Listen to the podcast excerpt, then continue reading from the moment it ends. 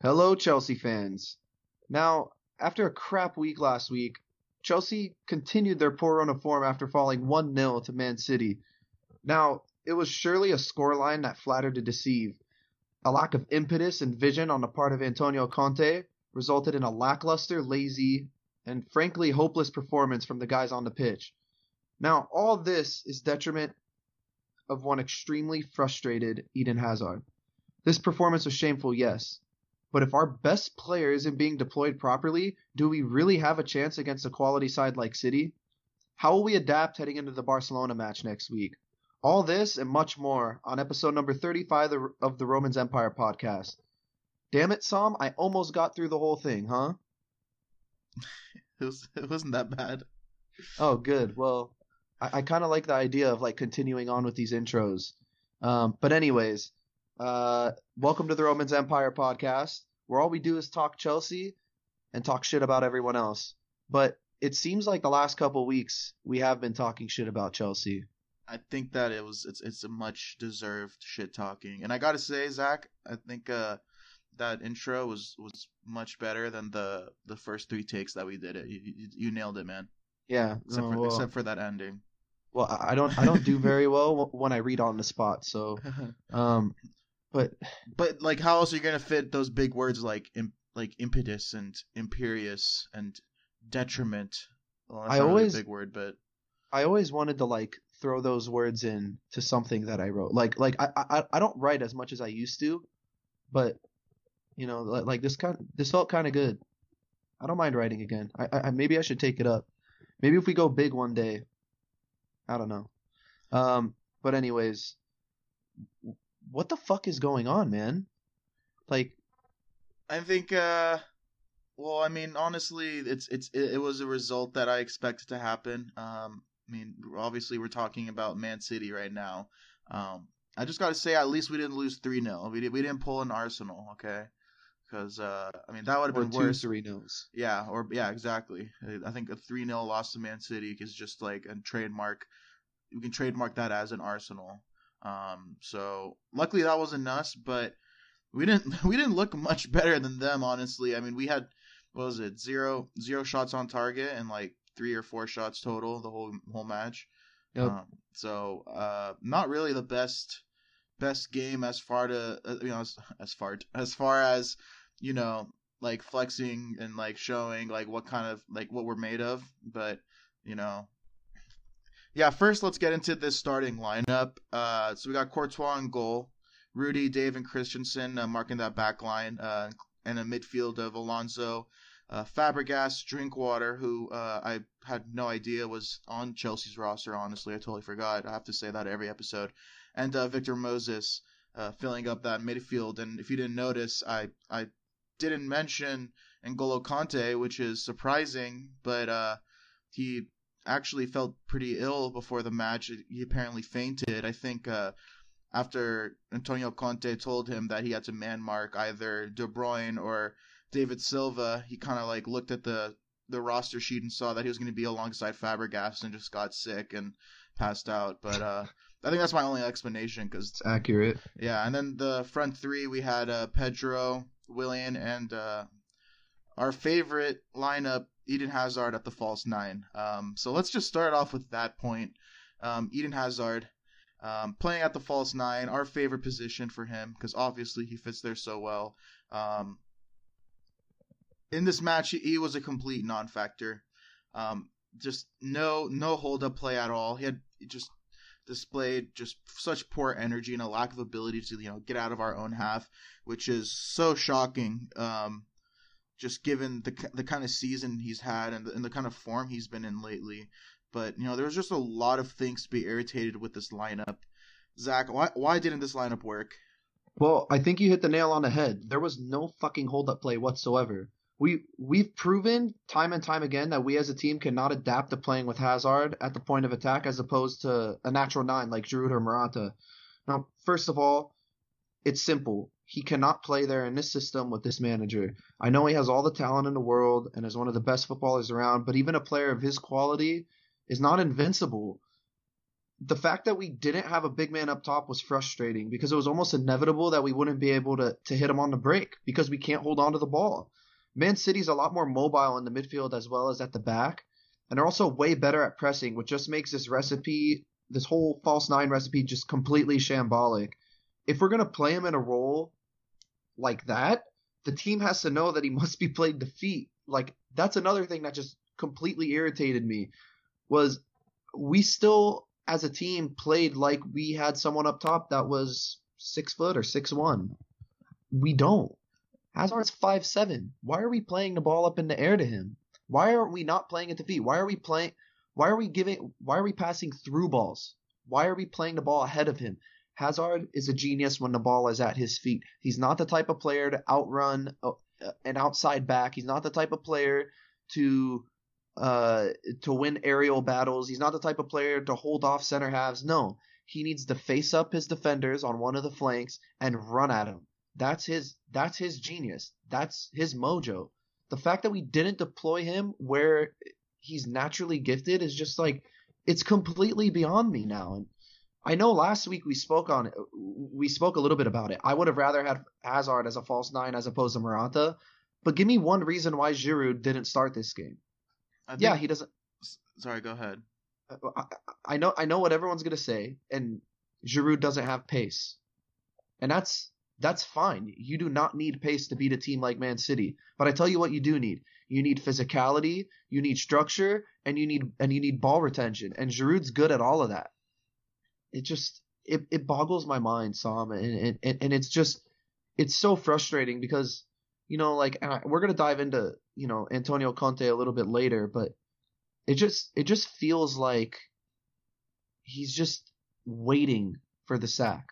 we definitely sound like a broken record just bringing this up every episode because i mean if, if we can see it every week i don't get why antonio conte doesn't see it and i can't really fault the wingers for you know not being able to play hazard the right way um you know like th- they're they're used when they're playing that role i think they're used to playing alongside a bigger guy uh, like a regular number nine to help them out but you know, when you're playing with a guy as small as Eden Hazard and you know someone as skilled as him, you don't really, you know, it, it's hard. It's hard to adjust uh, from the like you know your normal style of play to that, right? I mean, would you agree that having a false nine as opposed to a regular number nine hinders our wingers?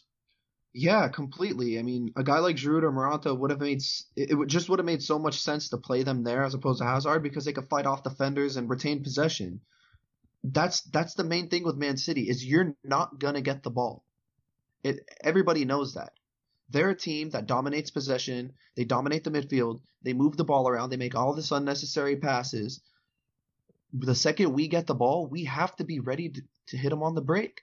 And the fact that we had Hazard up there who couldn't hold up the ball, it forced Willian and Pedro as wingers to sit further back. And we couldn't even get out of our out of our offensive third. If we had a big man up top, you play the ball into feet and to the big man, you bypass their midfield, just play play a ball over the top even. Let Giroud go to work, let him hold the ball up, let him bring the rest of our team let the rest of our team push up, let our wingers push up, our wingbacks push up, and now we break. That's structure. That's footballing 101. It's not it's not rocket science. You know, the thing that irritates me is that this this Manchester City team's great, don't get me wrong. I mean, they're one of the best teams I've seen in a long time. But with that being said, they're they're human. They they could lose matches. They concede goals. They have weaknesses. The fact that we didn't exploit any of it or didn't let me go back. It's not the fact that we didn't exploit it. We didn't even try. Like it goes down to just straight effort at the this moment, point. the moment that that really like just that that reality really sank in for me was when you saw the back line in the midfield passing the ball back and forth, back and forth at one point, and it was like two minutes straight of uh, Man City just playing the ball around and zero pressure whatsoever from our side. They were literally just letting like they were just letting them toy with us, you know. Like I just wanted to see someone just get pissed off and like take someone out or like at least go for the ball. You know, Yeah. we just sat there like a like you know like like we were dead and like you know there's nothing we could do. that's the thing. It's like this this hopeless look that we have. You know, yeah, it, it exactly. it doesn't it, it, it's not like it's different if we go out and we and we play a very hard fought match and we lose. I don't to be honest with you, I don't really lose sleep over matches like that.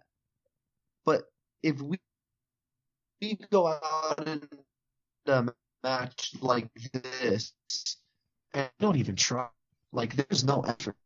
Like let's be honest, the scoreline, the scoreline for Chelsea that flattered us as much as this one 0 only, and like mm-hmm. yes, we should have lost three, four, five 0 even, but Man City wasn't even that good on the day.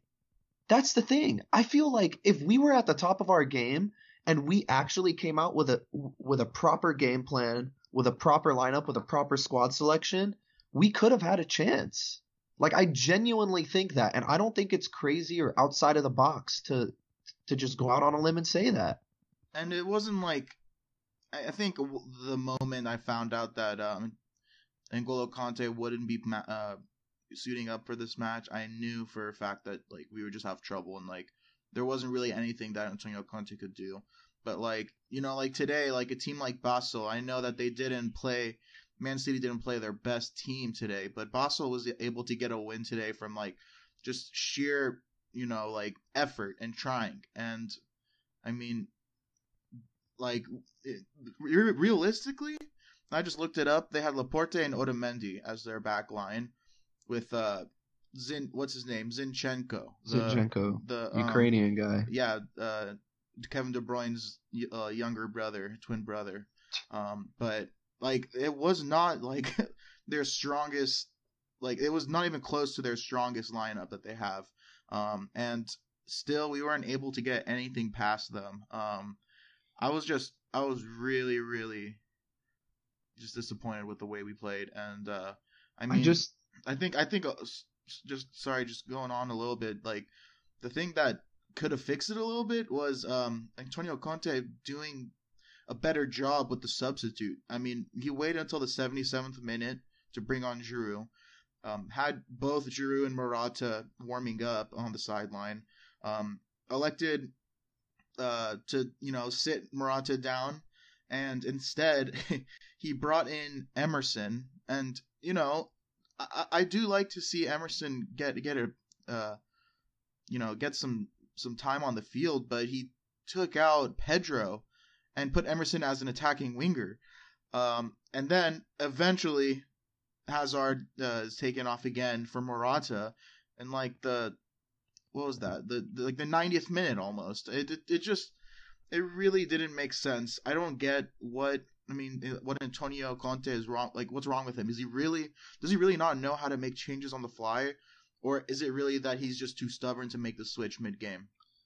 I genuinely think that he's just way too cautious to make the proper changes. Like it was clear after the first 15 minutes that we were going to sit behind the ball and struggle for the for the next 75. The fact that he waited, and and this is the thing that bothered me the most. He waited until the 77th minute to bring on Giroud. Like that's a travesty. Like the whole entire. I feel like everybody who was watching the same fucking game that we were could have saw that the second we conceded a goal, you needed to make a change. Yeah. Like I get the fact that I get the fact that he didn't make any changes at halftime because you know what? This is probably what he's thinking. Going into halftime saying, "Hey, we didn't play our best game in the first half, but they don't look like they're on top of their game. It's Yeah, still, nil. yeah, it it's still nil nil. Our game plan's working. I'm not going to change it until it stops working. Well, it stopped working in the what? The 47th minute. Yeah, it was a 46, like a, mi- a 46 minute minute. into it. Yeah. So like a minute into the half, we fall asleep, and and by the way, it was not Christensen's fault that goal. I actually thought that that that our back three had a great great match. To be completely honest, I think Alonso completely fell asleep. But going back, he waited until the 77th minute to bring on Giroud. Why don't you make that change earlier? It doesn't make any sense to me. Like, what's the risk? We're already down one 0 There's to me losing a match 1-0 or losing a match 6-0, there's really no difference. Because guess what? We still didn't pick up any fucking points and we still dropped 3. Like take chances. Make some changes. Trust in your trust in your players. Like if you're not starting uh, a natural number nine. I mean, we have two quality ones in Morata and Giroud now. I mean, he, he raised the fit and complained about, you know, how we don't have squad depth and this and that. He gets his wish. We move Michy Batshuayi to Dortmund on loan. We bring in a guy like Giroud who, let's be honest, we all thought that, you know, Conte was going to be really happy with this because, I mean, he just, he, he seems like a Conte type of player and he doesn't get played for our two big, our two biggest matches of the season. And it just, it doesn't, what is that? What does that do to the psyche of Giroud and Morata on the bench? What does that say to them? The manager doesn't trust me. Mm-mm.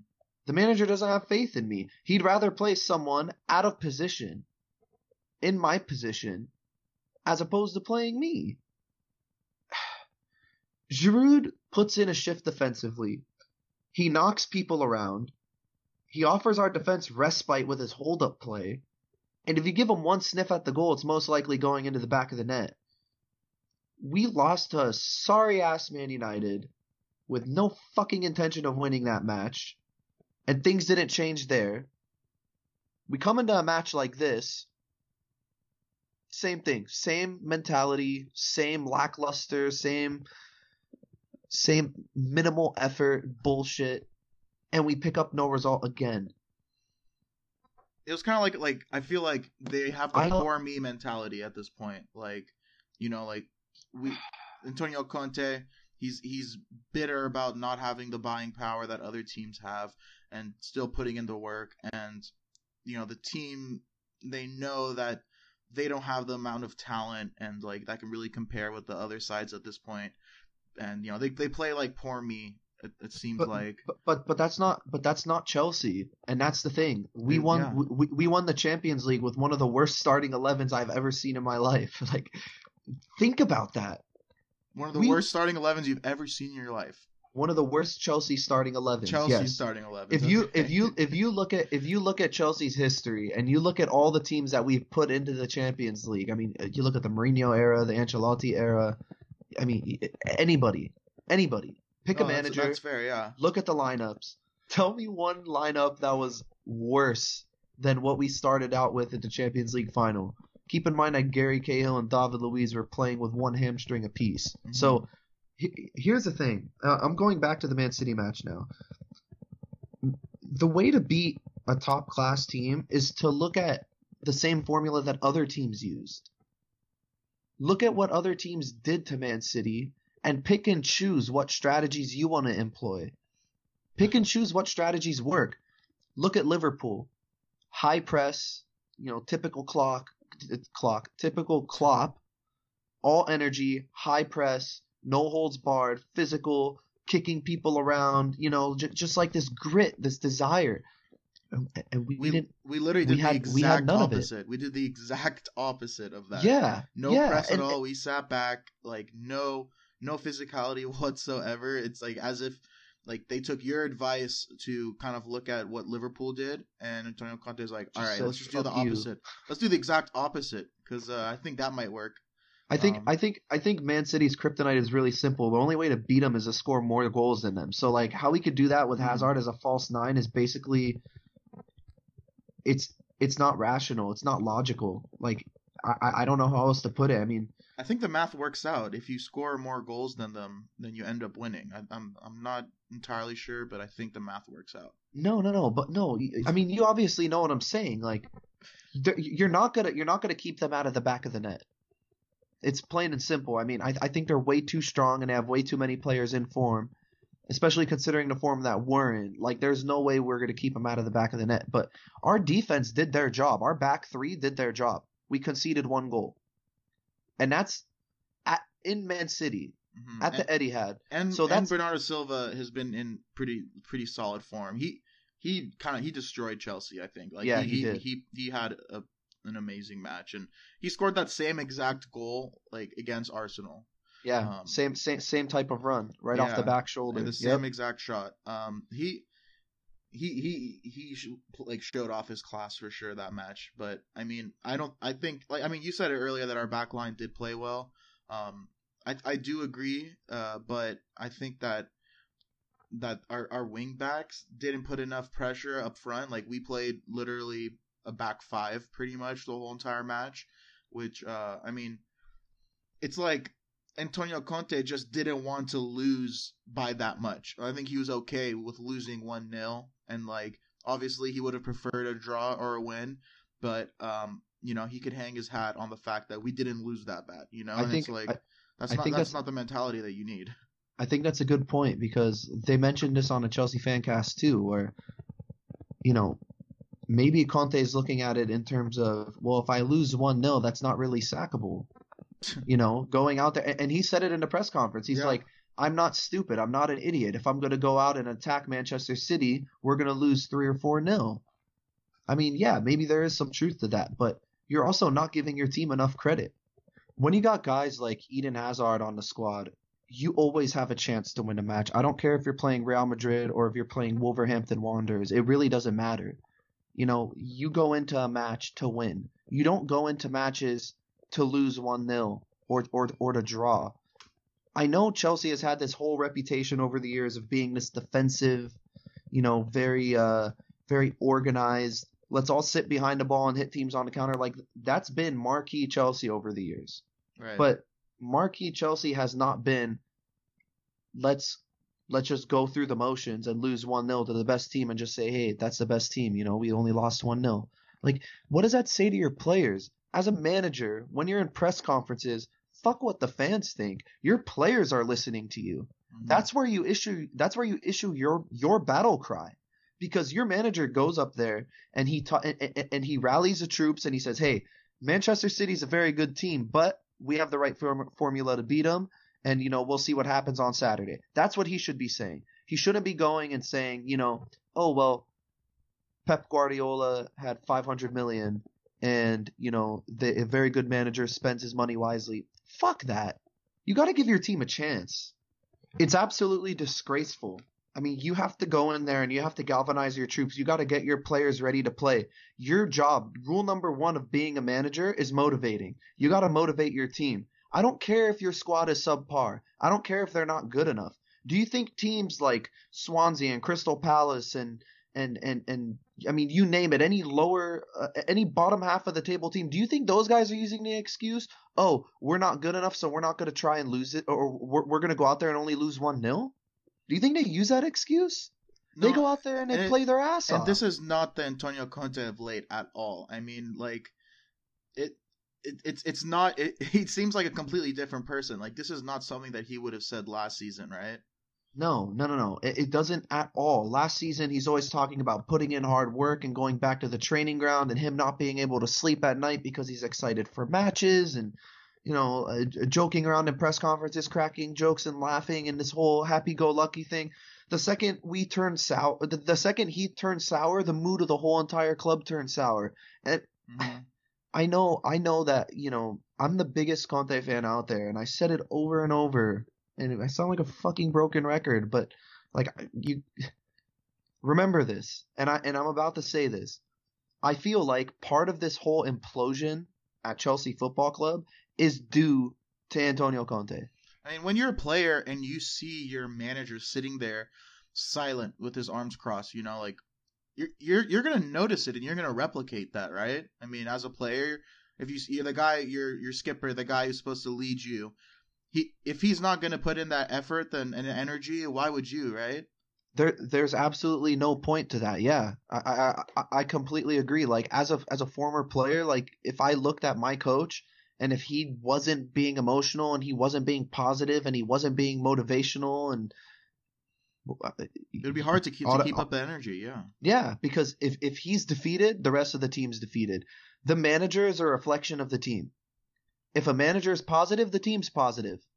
I can't remember one time where, where there was a positive manager and, and and the team was just not not even uh not even there that day. Like trying to trying to sorry trying to stay like as uh like sensitive to this topic as possible um we know that you know the passing of uh, Davide Astori it's a, a very very sad moment in soccer history um but and you know uh Antonio Conte has managed him on the international level and Alonso also uh, played with him at Fiorentina do you think like in any way that the passing of him impacted him yeah, I, you know, I, I I do have a certain level of sympathy in in that respect. You know, it's just going off of Davide Astori, like it's just tragic. You know, 31 years old, he's gone way too soon, and I know like the whole footballing community has gotten together and you know they've done their moments of silence and i know that uh fiorentina is giving his family you know his salary for for life and like like That's there's really just a nice, lot of like a lot of nice gestures. It shows just how much football brings people together but going back to conte like yeah i mean i'm, I'm sure it affected him. You know that's a former player and conte's a very passionate man so you know Mhm. a, a passing like that would you know have a huge impact on you but I, the thing I just ranted the the things I just ranted about. I mean, this isn't it's not being insensitive to the passing of Astori. It this has been happening weeks, if not months before. I mean, this has been happening since January. So, you know, th- this whole negative attitude, this negative vibe that he's been projecting is terrible. I think I think we've won something like 4 games since the start of the new year and I think we played about 15 times. Is that th- that's that's worthy of a sack. Yeah, because I've I've I've heard I've I've seen other people talking about how they they feel like the passing of Astori did affect him in this in this match, and you know, I of course I do think emotionally it should affect him, but I mean it doesn't explain the the stuff before it as well. You know, It's- Exactly. It's, not it's you know he he passed away before the Man City match. He didn't. He was, you know, this didn't happen before the Man United match, before all that. So I think that's just a bad excuse. Like, of course, it's going to affect him a little bit, but it doesn't explain or justify anything that happened beforehand. Yeah. Um, you know, just moving on a little bit from that topic. Um, something else that I heard someone talking about, uh, Eden Hazard, you know, after the match, uh, you know, we talked about it last week. Courtois commented on Hazard being pulled early against United, and uh, Hazard, you know, he was dumbfounded it, by it. And Hazard had something to say about the manager selection this week, also against City. Um, he said if Giroud or Morata would have played up front, it would have been easier to play long balls. With me, it's a little bit more complicated, but I've tried to do my best. And uh, he also later said that I wouldn't have got a touch even if we played for three hours. For me personally, it's hard to play well if you only get the ball three times. So, like, you know, we know that Cesc Hazard and some other players had issues with Mourinho before he was sacked. But, you know, these murmurings and comments, it's very reminiscent of that same exact time right before Mourinho left. And I've heard talks from other man- players, like Giroud talked after the match and said, We are behind uh, Conte. But something is telling me that there, there isn't, that's not complete truth. Zach, do you think the players are still behind the manager? I've been defending Conte for the longest time, and I've been after the players, you know, just because we haven't been showing any heart or guts I'll in any of our performances. I'll attest to that. You, you have been. yeah, I know all my rants, uh, all fifty thousand of them. But you know, I don't think the players are completely behind him, but at the same time, I don't think they're completely against him. I think they're at this weird phase where Conte's at the point where he has to prove himself again. Um, it, to be fair to them, I mean, you see the manager get the life sucked out of him the last three months with, you know, just combination of poor performances and frustration at the board and tactical team selections, you know, terrible substitutions, results that didn't go our way. I just it, it it's just not an excuse for me. I, I think we have enough professionals to get through the season, but you know, by the end of the season, I, I don't expect Conte to be our manager. You know, c- come August, and I guess I always knew that in the back of my head, but now it's sinking in now more than ever. Um, just because you're starting to get the sense that maybe his name's not the most popular one in the locker room. Um, it's something that I didn't want to say out loud, but I just did it, and you know, it it doesn't feel wrong to say that, and it's it, it's unfortunate, and yeah, it, it's depressing, it's sad, it's it's a shame. You know, you could point the finger at whoever you want, um, but I think we could all agree that you know whether you're on Conte's side or not, it's just inevitable that this mesh with Conte and Chelsea Football Club just doesn't work.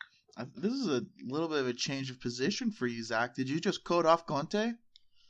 He, yeah, I guess I did. I mean, look, it, it, I'm not coding him off. I'm not Welcome shitting on dark him. side, Zach. I'm look, look. I'm not. I'm not saying he's a bad person. I'm not saying he's a bad manager. Not, yeah.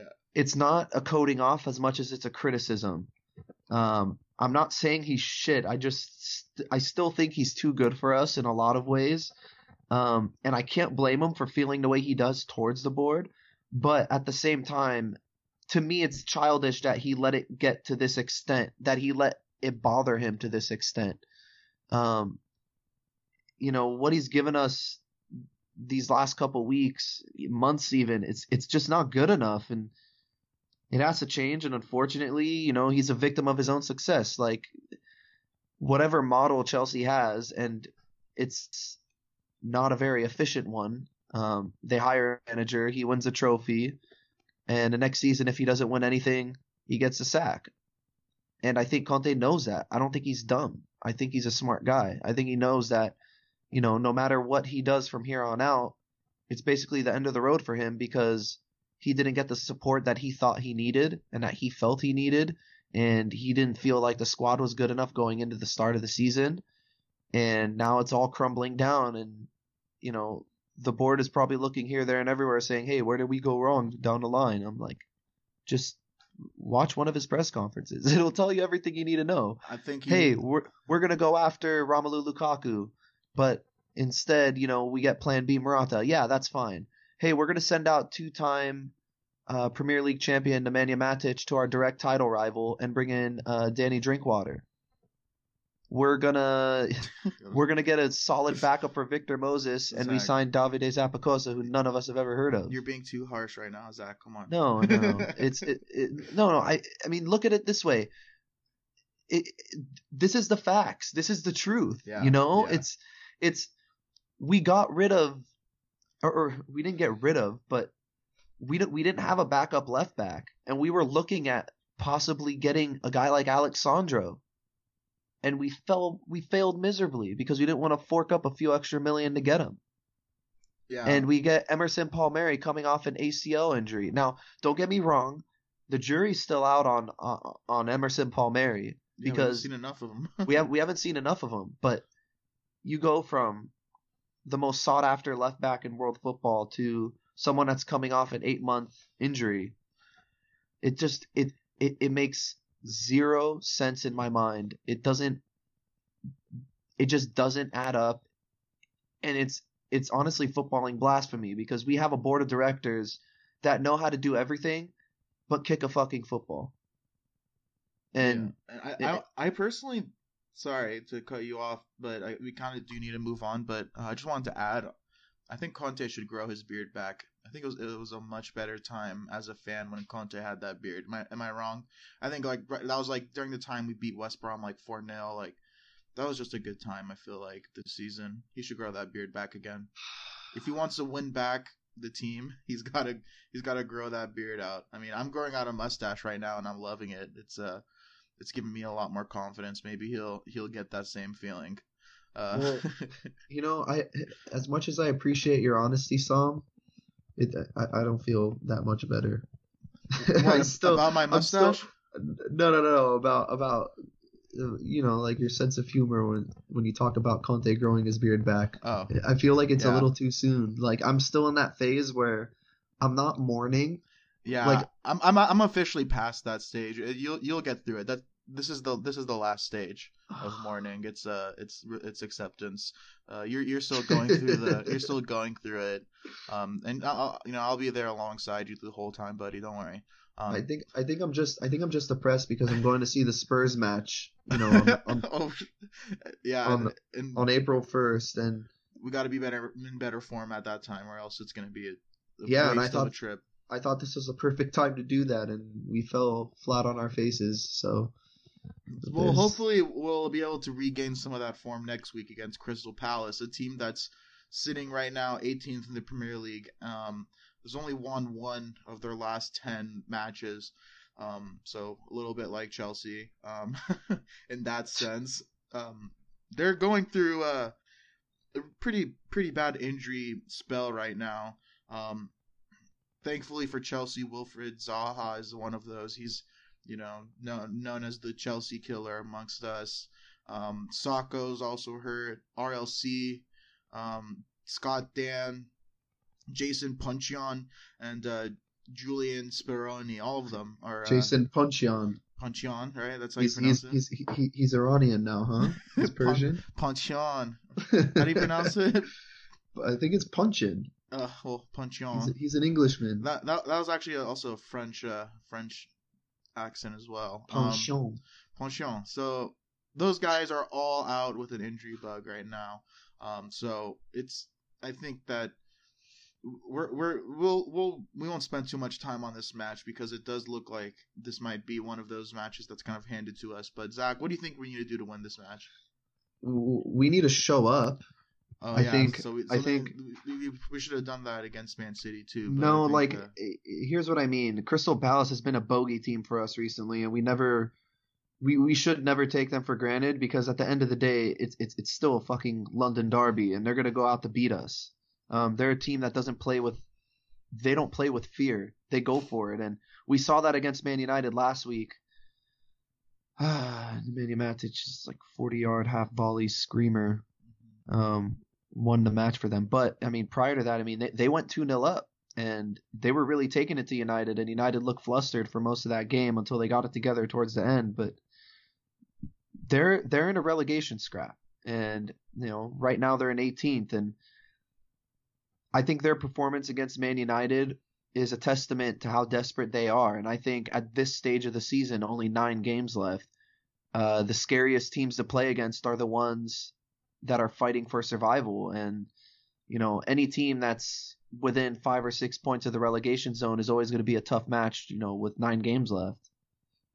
Yeah, and you know, I I think just to add on to what we need to do to win, you know, since, even though Zaha is out, they still have guys like Benteke um, up front, and you know he's one of the better strikers in the league aerially, um, aerially. But um, you know that that threat is something to always look out for. So we need to limit those crosses coming in from uh from their wingers. So you know I think that that's really their their only way to attack against us is Mhm. uh you know through the wingers, play the big man up top. Um, we need to shut down that wing play and limit their service into the box. Um, and I think that if we are able to do that, that that'll just pretty much neutralize their any goal scoring opportunity that they have whatsoever.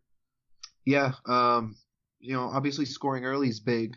Yeah, Uh, just because going back to this whole relegation scrap, and, and it's the last point I'll make about this because I frankly don't think Crystal Palace is worth my time. But, um, you know, scoring early against these teams is huge because they're going to come out of the blocks fighting and pressing and and uh and, and being really physical and aggressive with us because yes, they have had our number in the past and.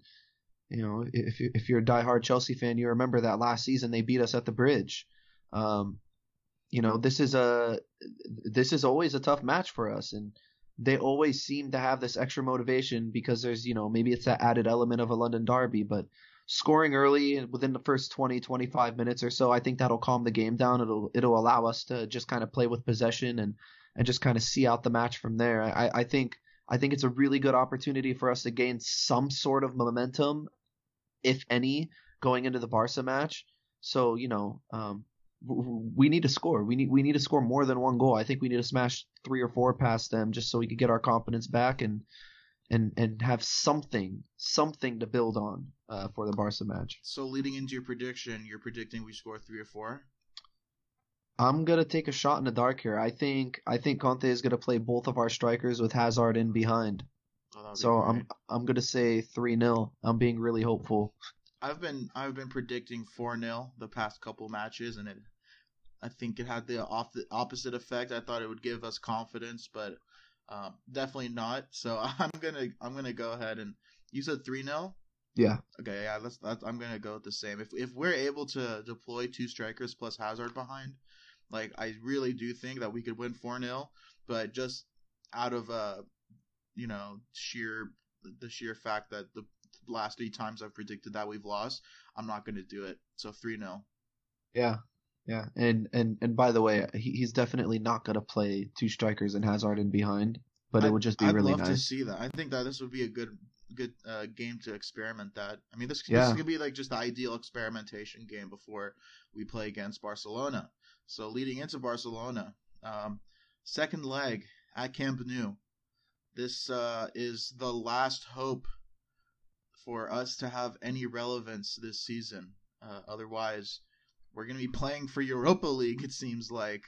Um, so, I we, we've we've talked about already the fact that we hate the false nine um, versus a natural striker. But as much as we should talk shit on it about it, the one time that it seemed to work was against Barcelona. So, you know, let, let's let's take out Antonio Conte for a little bit. We're putting you on the manager's seat, Zach.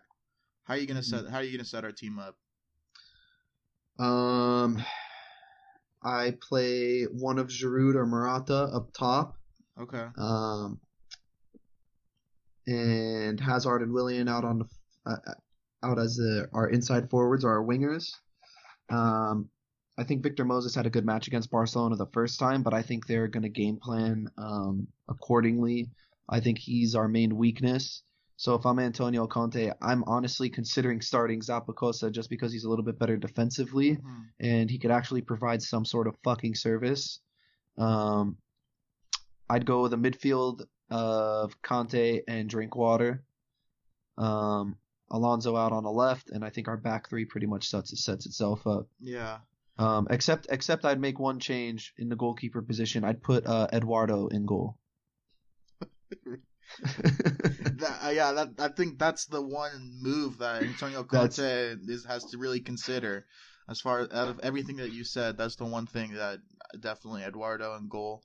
Um, I don't know what he's thinking putting out Courtois like that. I mean, the guy who Yeah. can't can't stop anything. Um, Iniesta, big news for us. Iniesta is going to be out this match. Um, that is, I mean, he's the guy who set up the game tying goal. Um, and obviously, anyone who has watched any soccer the past 10 years knows how class he is and how big of a loss it's going to be for Barcelona. But um, how do you think it's going to impact the match? Um, well, when when we played Barcelona Barcelona in the first leg, Iniesta was kind of like hoofed out on the left flank, um, and that's where he spent most of his time. He didn't really, um, he didn't really float around the pitch too much up until the second half. Um, but I don't think their game plan is going to change at all. I think Barca is still going to be Barca. They're going to have a lot of the ball. Um, they're going to move and shapeshift their attack until they finally, you know, exploit us um, and expose some gaps. And you know, last match they played with Rakitic, Paulinho, and Busquets in the midfield. Um, and you know, I think we're going to see much of the same. I think it's a very defensive-looking Barcelona. I don't think that their midfield is as positionless as it used to be, and I mean that in a bad way because. I mean, you go back to the days of of, of Xavi, Iniesta, and, and, and Busquets in that midfield, and I mean those there was there were no positions. It was impossible to guard them and track them. Um, when you got you know you really only have one attacking midfielder in that in that three I just mentioned, and you know I think Rakitic is going to be the one that we have to look out for playing in between the lines. He he likes to he likes to fill in the places or fill in the spots on the pitch wherever Messi isn't. Um, I think they're going to go with Dembele out wide instead of Iniesta. Um, but you know, going back, losing Iniesta is going to be big in terms of actual possession for Barca. I think if we could press them in their midfield um, and possibly force them to make some errors, and I'm looking at Busquets doesn't really give the ball away too much, but Rakitic and Paulinho, I mean, those are guys that Paulinho at least because he's a shit Tottenham player, but Uh-huh. um, I think. I think I think that's their weakness. I think it's that midfield. If we could press them and nick the ball away, um, Busquets really isn't very quick. He's easy to bypass. Their back line is not very quick. I think that's going to be our main chance is to you know sort of press that midfield without Iniesta there. You know, ball security is going to be a lot more pivotal um, and and a thing that Barcelona is going to focus on a lot more now that he's not in the lineup.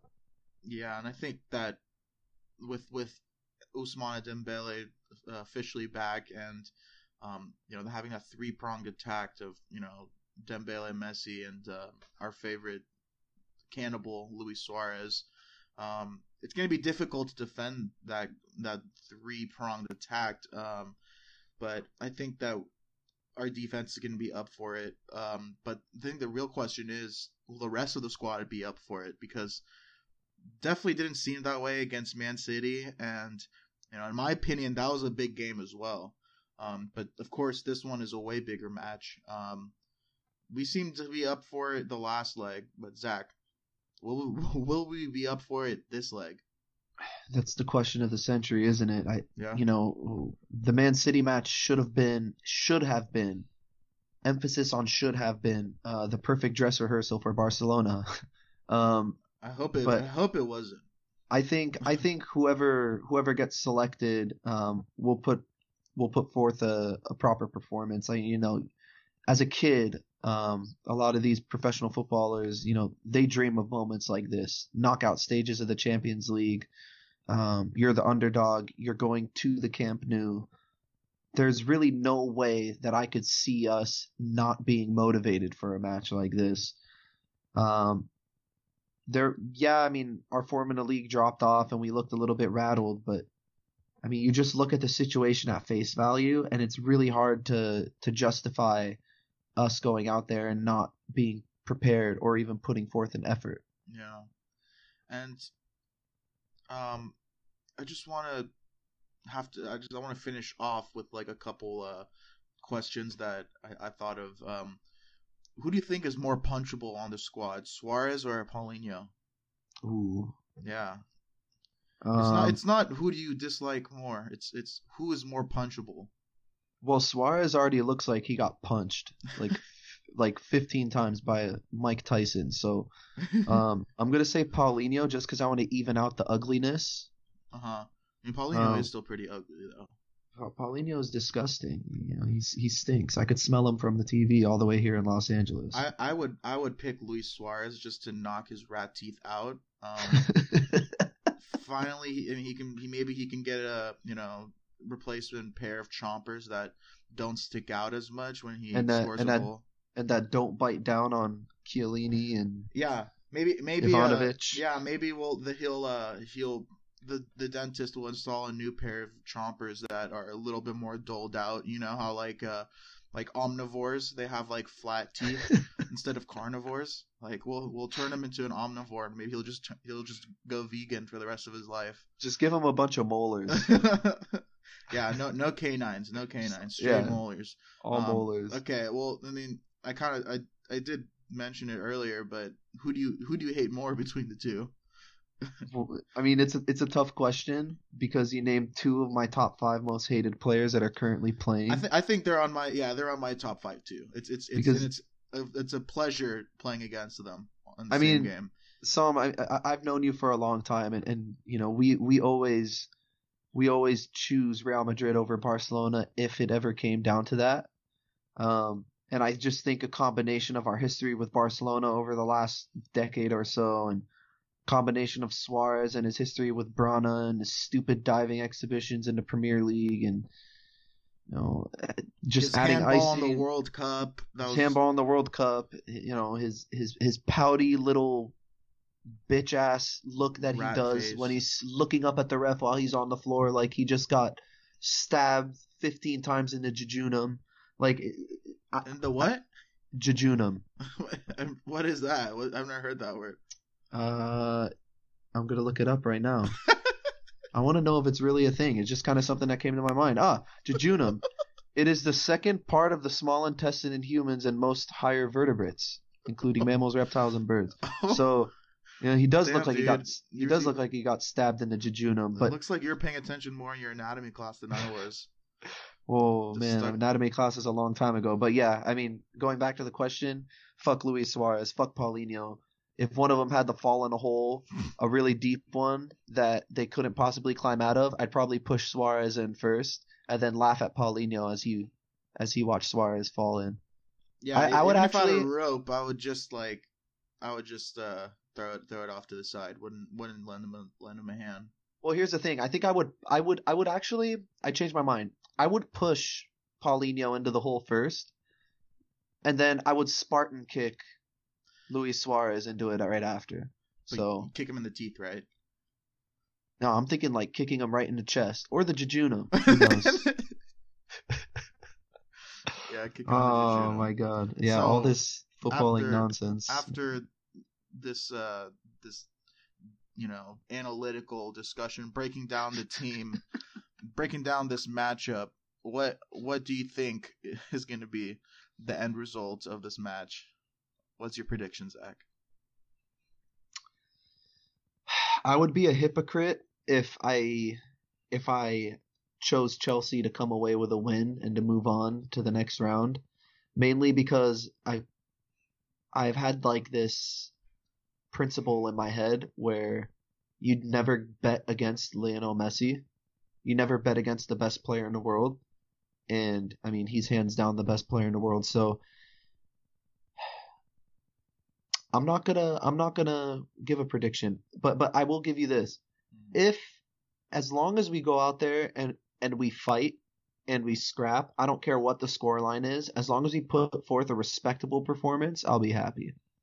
As long as we believe in ourselves right as long as we have Yeah. fun as long as the boys go out there and have fun i think that's the only thing that matters um Yeah, just another day at the office with Lionel Messi standing on the other side of the pitch. Uh, No big deal. Zach, I'm gonna I'm gonna go the opposite direction of you because I think that are the only match that gave me life in the past couple of months was this uh, first leg, um, and I think that there's something about the Champions League and um, that you know I mean I think Chelsea just is is has their the players in their mind they've kind of given up on the Premier League and they really don't want to try as hard when they know that there's no really end result for it. Um, but I think that with this Champions League, with anything being possible, only having to win like like we only have to win like five more matches total, and like we're in the in the final.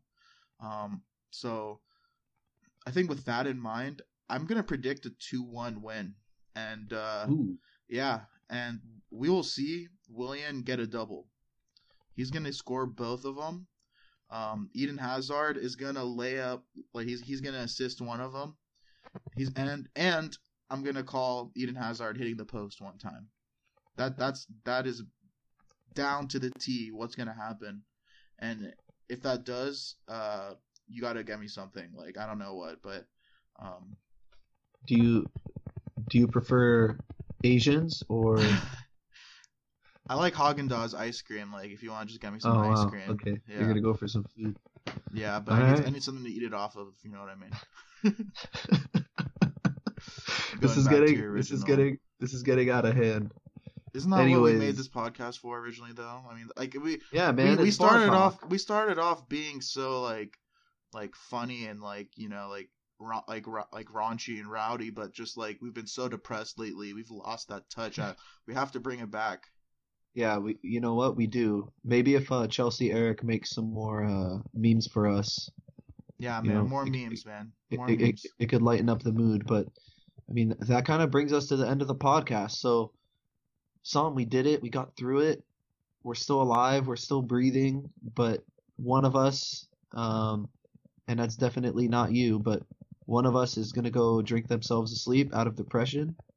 So, uh, Hey, speak for yourself. I might I might go ahead and do that. yeah, I think I'm gonna have a couple drinks tonight. I need to. I need to relax. I need to chill out. Chill. all dude. this talk is is is really depressing me. But um, until next week, um, hopefully, you know, we'll have a more uh, uplifting podcast. There we go. Um, but yeah, until next week, we'll see you guys then. Make sure to follow us on Twitter um, at Romans Empire Pod. Make sure to follow us on SoundCloud. We're on all third-party apps. Some this past week, we actually hit um, a pretty incredible number. We had 400 uh, combined streams and downloads. So Damn. that let's is uh, we're doing work, man. Dude, we we're, are, we are famous now. I, I joke about it, but I think we are famous officially. yeah, you know, this is oh uh, God. this is it's it's really humbling and it's really cool. So uh, you know, keep keep up the keep up the good work, bud. And I guess I'll uh I'll talk to you. Uh, I'm probably gonna wind up talking to you right after this, but um, I look forward to recording with you next week. And uh, keep the blue flag flying high. Is that what we're gonna do? Oh yeah, and uh, and uh, keep the blue flag flying high. God, you always forget that. All right, yeah. See you guys next week.